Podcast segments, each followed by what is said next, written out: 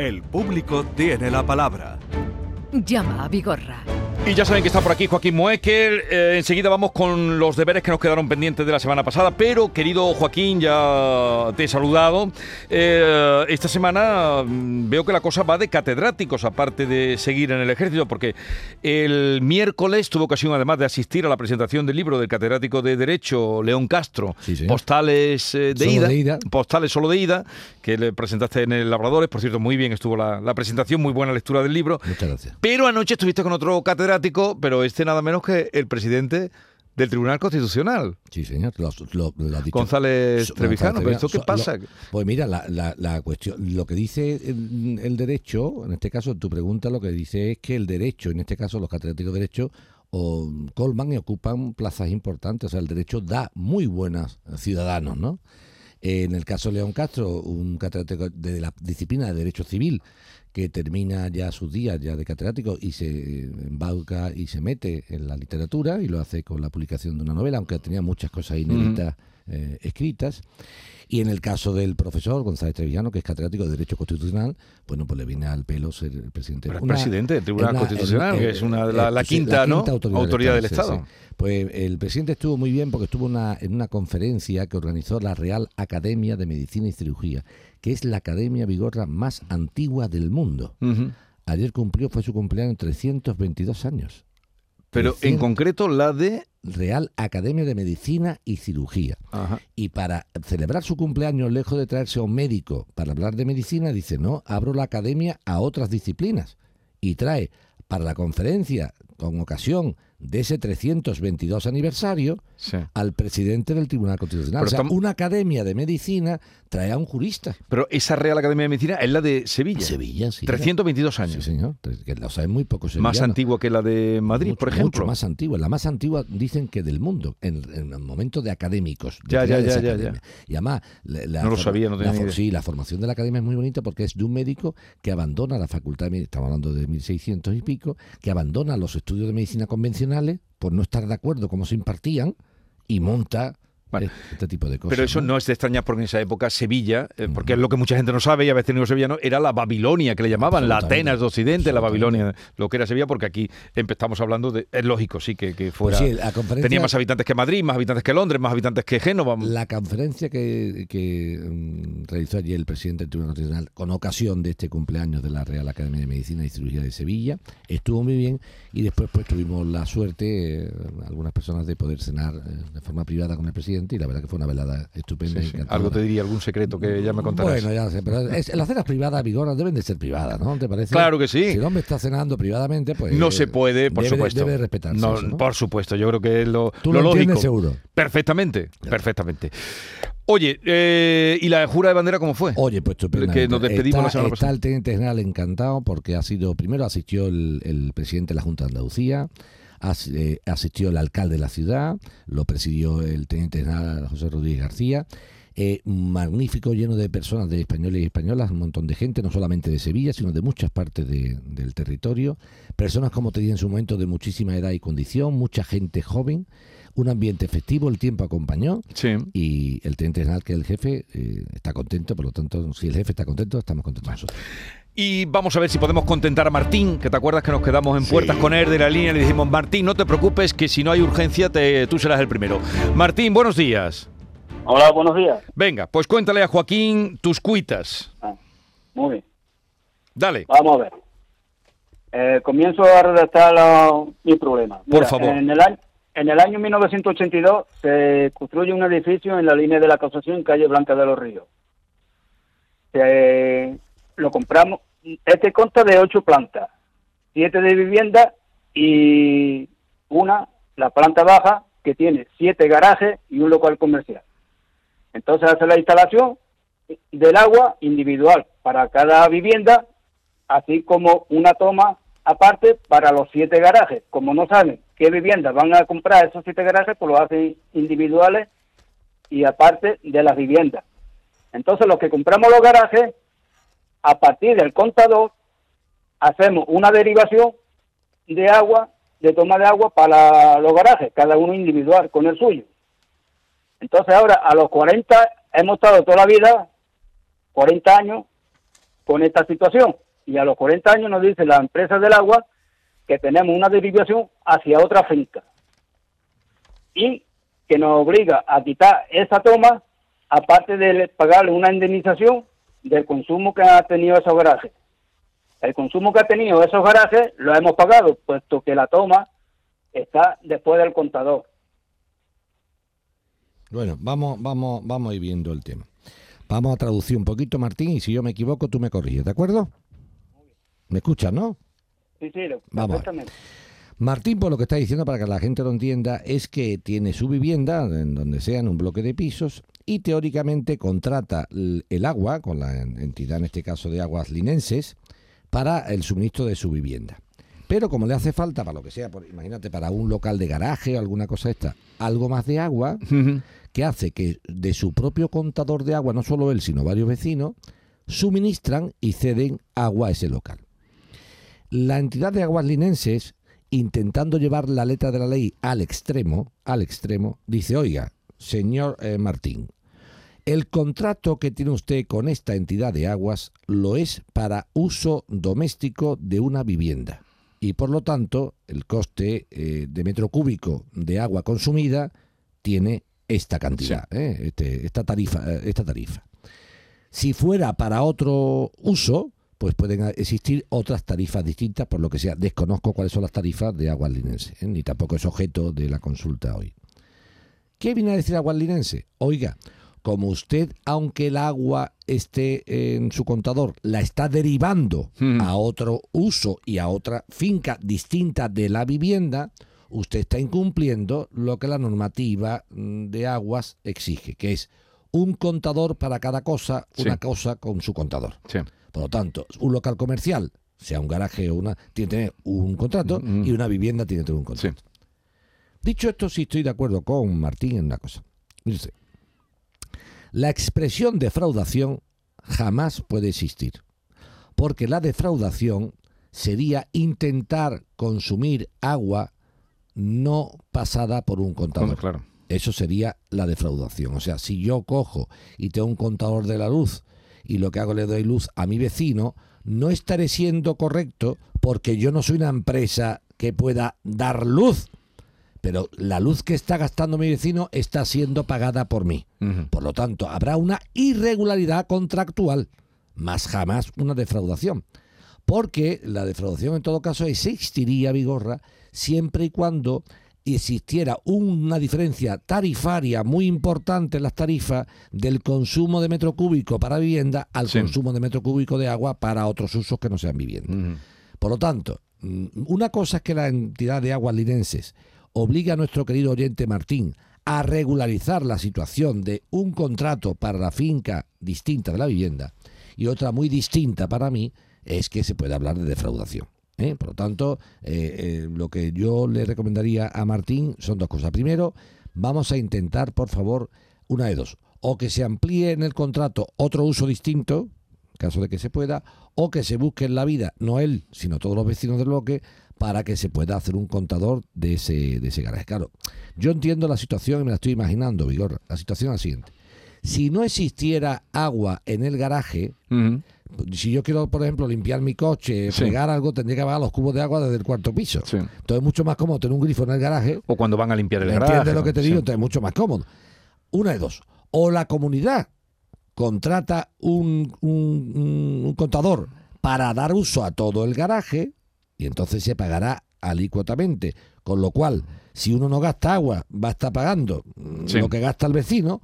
O si queremos un, un coste individualizado del consumido, tenemos que tener un contador individual, que no Mm, cabe otra. sí. Ahora, de eso, hablarle a Martín de defraudación, no, mire usted, Sí. una cosa es la letra de la ley, que efectivamente Martín no es nadie, porque no es una empresa de aguas para darle agua a Sí, nadie. sí, sí, sí. Aunque Martín sea el mismo, Martín dice, no, si no he dado agua a nadie, Joaquín, si el agua me la ha dado a mí mismo. No, el agua se la ha dado a sí mismo, Martín, pero se la ha dado a usted una finca distinta a la que está destinada. Entonces, vuelvo a reiterar, yo le aconsejo a Martín, le aconsejo a Martín que automáticamente, que automáticamente eh, mm, regularice la situación en el sentido de que hable con la empresa de Gualinense y que por supuesto a, la empresa de Gualinense le mandamos desde aquí un recado. Oiga, irregularidad contractual sí, defraudación no. Bueno, pues ahí tiene la respuesta Martín. Vamos ahora con Francisco. Buenos días, Francisco. Hola, buenos días. Francisco Javier, perdón, venga, dale. Sí, mira, yo estaba trabajando en, en una empresa de transporte y, y como estaba echando muchísimas horas, estaba trabajando sin descanso, sin vacaciones, sin nada, pues, pues, lo- pues lo tuve que denunciar y busqué una empresa, eh, un abogado cerca de, de donde yo vivo. La empresa se llama... No, no, no, no, no, no. La empresa no me importa cómo se llama. Ah, Ni me importa cómo se llama la empresa, ni me importa cómo se llama el abogado. Me importa tu problema. Y tu problema es que tú Vale. trabajas en una empresa de transporte que no te pagaba unas horas extras, que ha buscado un abogado cuyo nombre no me interesa para nada, pero que es un abogado que no te ha atendido. ¿Y qué ha pasado? Sigue la ¿Qué ha historia. pasado? Sí, y pues, le- pues fui a hablar con el, con el abogado, me dijo que, que le diera eh, alguna justificación, las cartas de deporte, de que echaba 14 15 horas trabajando, o sea, impresa por la empresa que yo estaba trabajando, Sí. y, y, y estoy todavía esperando a que me, Venga, me vamos. dé alguna contestación. Vámonos, y, Francisco. eh, Vamos a empezar. Yo te voy a hacer una preguntilla. ¿Cuándo, ¿Cuándo vas tú a visitar a ese abogado con el problema que tú tienes? pues, pues fui a eh, cuando dejé la empresa Sí, porque pero dímelo, no dímelo. podía estar trabajando Pero. Francisco, Francisco, dime el día y el año, hombre, que no, yo no sé cuándo Ah, te tú la eh, empresa. pues, pues llevo esperando un año y medio Que cuándo fuiste a visitar al abogado. eh, eh, al abogado hace un año y medio más Eso o es, menos año y medio. O sea, Año y está- medio. estamos en mayo, sería en enero del 2021. sí más o No, menos del sí, 2020, enero del 2020. sí, yo eh, más o menos es un año y medio Sí, y, Vale. Y ahora y te hace cuento. un Pero- mes y medio Sí, fui eh, eh, fui allí eh, personalmente a su despacho. a su despacho, la, la secretaria me dijo, dice, sí, yo sé que de, que, que, los, pa- que ya eh, estaba entregado y eso, ya te llamaré, ya te llamaré, ya te Que te da llamaré". larga, Francisco, que te da Eh, larga. A ver. Bueno, pues ahora Exacto, escúchame, escúchame. Escucha, Joaquín. Ahora, no en antena, sino fuera de antena, te va a llamar nuestra querida Esther y te va a decir, te va a preguntar dos cositas, ¿eh? el nombre de la empresa y el nombre del abogado, que te lo- tú solo contestas a ella, pero ya en privado. Cuando me diga Esther a mí el nombre del abogado y la empresa, no te preocupes que yo le voy a hacer una llamadita, le voy a decir al compañero, mira compañero, ¿qué pasa con esto? Que este hombre ha verte hace un año y medio y no sabe nada del tema. Y Vale. cuando él me informe, si me da una contestación lógica, pues yo te la transmito y si no, pues te digo, oye, mira, que la contestación que me ha dado tampoco me cuadra a mí mucho. Y decidimos, ¿te parece? Venga, de Venga, acuerdo. no, no cuelgues, Yo no cuelgues, Francisco Javier. Venga. Seguimos avanzando, a ver si despachamos eh, casos que tenemos aquí pendientes. Lucía desde Huelva, buenos días. Buenos días, Venga, Lucía, bienvenida. muchas gracias. Bien, buenas tardes, Joaquín. Buenas tardes, No, buenos Lucía. días, perdón. Buenos días, Lucía. Mire, que quería contar mi caso para ver si me podrían ayudar y asesorar. Pues venga. Mira, mire, Dispara. te cuento. Mi relación laboral con la empresa... mm, Da igual, la empresa, la, empresa que sea. Con una empresa, con la una empresa la que sea. Eso. Empieza el 11 de noviembre de 2019. Venga. Y me hacen un contrato indefinido y por motivos que tampoco voy a mencionar mucho, pues decido finalizar esta relación el 22 de febrero de 2020. Por tu parte. Sí, por mi parte. Le mando carta de renuncia y renuncio. Pues bien, yo finalizo este contrato mediante ya les digo, la carta de renuncia y ellos me pagan ese día y me entregan el finiquito y me dicen que la empresa queda saldada y finiquitada conmigo, que no reclamaría nada y eso se indica en un documento de liquidación. Pues bien, hasta ahí todo correcto. vale. Pero el día 25 de noviembre del 2021, el BOE publica una resolución donde publica las tablas salariales de los años 17, 18, 19, 20 y 21. Ujú, Y que esa empresa debería de haber seguido para actualizar las cantidades a sus trabajadores. Cosa que, mm, o sea, el, por el BOE, que, o sea, por el convenio que nos pagaban, Sí. no estaba al día, se puede sí, decir sí. y que deberían de decir a, esta, a, estos, a estas farmacias, ya vamos a escribir qué empresa es, No, no, que tú, deberían de no, no, no, tú no has hecho ninguna empresa, tú has hecho una farmacia. Y farmacia hay miles en España. Por Yo lo que no quiero es el Farmacia, nombre de la es el farmacia. nombre, venga. A mí que No, tú me digas que el trabajas en una empresa de transporte no me importa. Lo que no quiero que me digas cómo se llama. Ahora tú me dices, trabajas en una farmacia, eso no es malo, Sí. lo puedes decir. Venga. y deberían de haber pagado ese, di- eh, ese dinero, esos atrasos, antes de 30 días naturales. Yo espero esos días y ver que no me pagan, pues le envío un correo y me contestan mandándome el documento ese de finiquito y liquidación. No y te- me subrayan lo que les he dicho de que la empresa estaba cerrada y finiquitada conmigo. Bueno, pues te voy a decir una cosa, Lucía. Llevas tú toda la razón del mundo y no la lleva la empresa. Mi Lucía de mi alma, Vigorra, firmó un finiquito en las cantidades que ella conocía y prestó conformidad a un finiquito en lo que ella conocía. Efectivamente, la empresa también fue honrada porque le pagó en base a lo que la empresa conocía. Por lo tanto, hasta el día Vigorra 22 de febrero de 2020, Ujú. nada que objetar. La empresa pagó lo que estaba estipulado y la trabajadora, mi querida amiga Lucía, cobró lo que estaba estipulado. Pero he aquí, he aquí, que sin saberlo la empresa, ni saberlo Lucía, porque no pueden ser adivinos, mucho más tarde, esto es el 15 de noviembre de 2021, Sí, casi casi un año y medio más tarde, o quizás más de año y medio, sí. aparecen publicadas las tablas salariales de años antiguos Ajá. entre ellos el año o los años en que Lucía prestó servicios para esta farmacia. Sí. ¿Y qué dice Lucía y con toda la razón del mundo? Oiga, señor dueño de la farmacia o señora dueña de la farmacia, usted me pagó un salario que era el que conocía en su momento, pero con posterioridad a mi ida de la empresa han aparecido unas tablas salariales X. Y usted tenía la obligación de haberme liquidado conforme al salario que había. Y aquí le digo a Lucía para que se ponga contenta que tienes toda la razón del mundo por lo siguiente. Algún iluminado, algún iluminado, podría decir aquello de, lo siento Lucía, como terminaste el día 22 de febrero del 2020, Sí. diste tu conformidad al finiquito de que no tenías nada que reclamarme. Y además, las cantidades salariales adeudadas por una empresa, solamente hay un año para reclamarlas, está fuera de plazo. Ya. Y dice Lucía, Nanay de la China. El año se cuenta desde que yo puedo ejercitar mi derecho. Y yo puedo ejercitar mi derecho cuando las tablas son publicadas en el boletín oficial, Oficial del del Estado. Por lo tanto, hasta el 15 de noviembre del 2021 yo no sabía cuánto podía pedirle a nadie. Ya. El año termina el 15 de noviembre de 2022. Por lo tanto, a mi juicio, Lucía, hasta noviembre de este año tienes plazo para reclamarle a la empresa donde trabajabas la diferencia salarial entre lo que te pagaron y lo que te debieron haber pagado. ¿Ha quedado claro? Sí.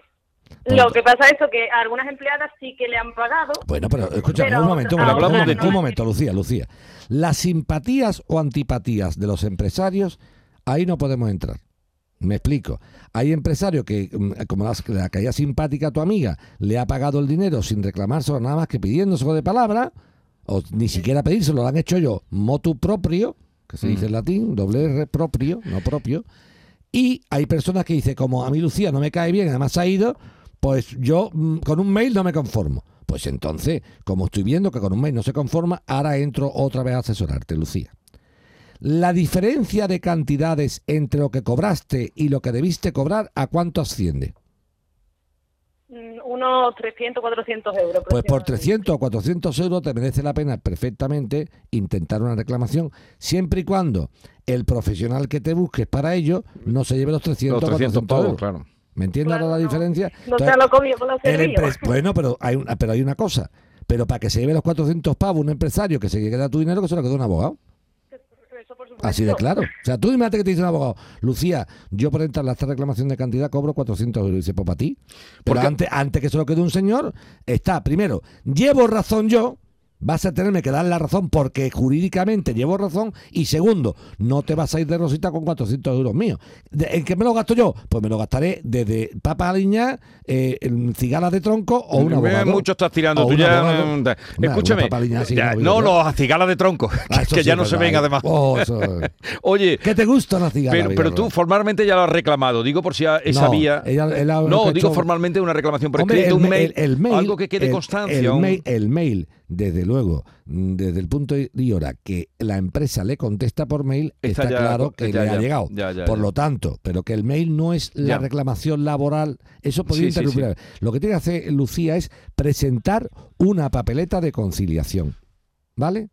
Y mira, vamos a hacer una cosa, Lucía, me has caído bien. ¿Sabes lo que vamos a hacer? Ah. Como me da pena que te vaya a cobrar esto, la... vamos a hacer una cosa. La papeleta de conciliación contra la empresa te lo voy a hacer yo.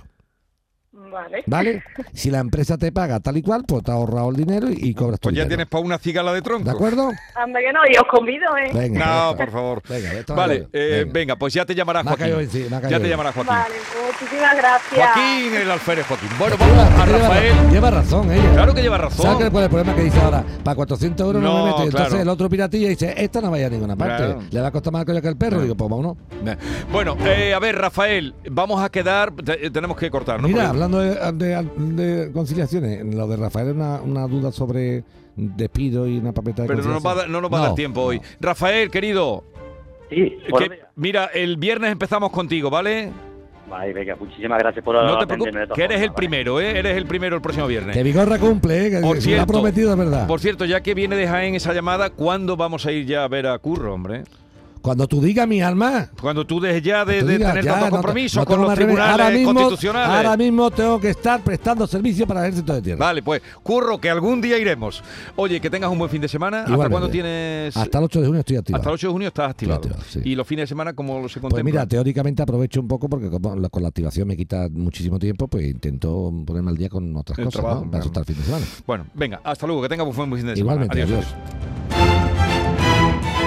La mañana de Andalucía con Jesús Vigorra.